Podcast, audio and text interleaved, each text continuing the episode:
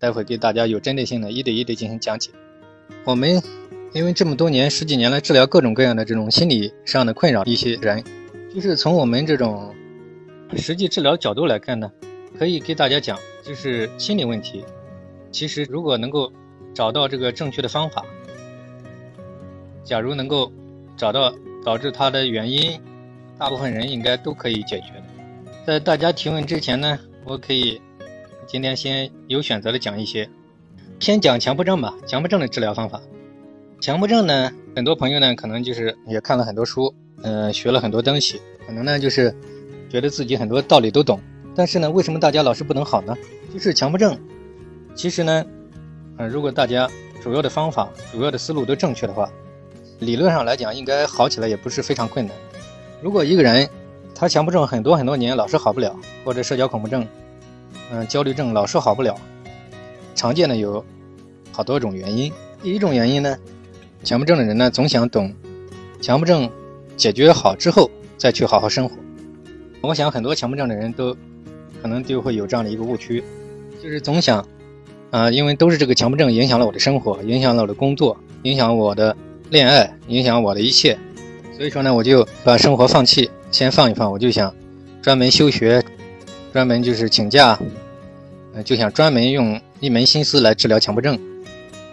嗯，这样我就把强迫症治好之后，我就可以好好生活了，我就可以好好工作了，嗯，我就可以好好的做我想做的事情了。这个呢，可以说是强迫症最常见的第一个严重误区。根据我们十几年的治疗强迫症的经验来看，如果大家想等强迫症好了之后再去生活，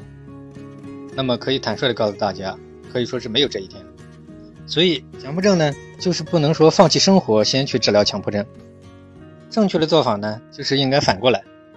尽情的去生活，而不是去治病。一边生活一边治疗，这个呢可能效果更好。为什么这样？这个大家可以自己体会。因为强迫症、神经症啊，社恐也好，焦虑也好，抑郁也好，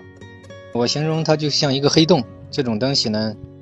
就会经常把人抓住，它经常会消耗人的精气神，就有一种向内的吸引力，经常要把人往里拖。嗯，所以说呢，强迫症的人呢，总是在那里苦思冥想，像神经症啊、社恐啊，每天大量的心思都花在这种毛病方面。在上一个讲座当中，我形容它为内耗，就是能量都消耗到内部。啊，这就是强迫症始终好不了的第二个原因，就是老是内耗。就是大家你检查检查自己，嗯，如果你发觉你经常性的，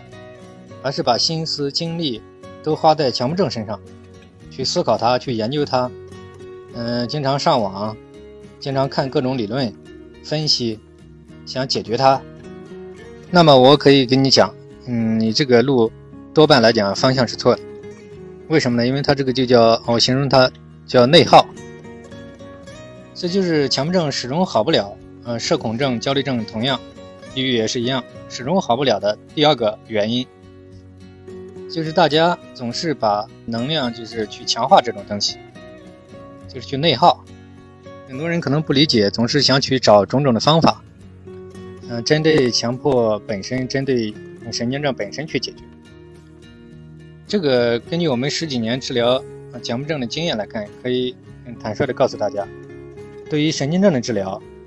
专门针对症状本身去治疗，这个方向，嗯，就是你好不了的一个非常重要的一个原因。嗯，我讲到第二点，嗯，就是为什么神经症人心理障碍，嗯，严重心理障碍为什么这么多年老是不容易好？嗯，那是因为大家有很多盲点，就很多自己没有搞清楚的地方，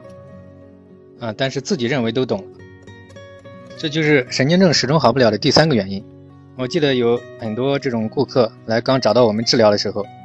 他们呢就普遍表现的就是一个常见的一个现象。就是觉得自己懂得很多，觉得说啊，老师你讲的这些东西我们都懂，啊，说我也尝试过很多年，说说的简单，但就是很难做，这是阻碍强迫症康复的这个第三个原因，就是觉得说的简单很难做，觉得我道理都懂，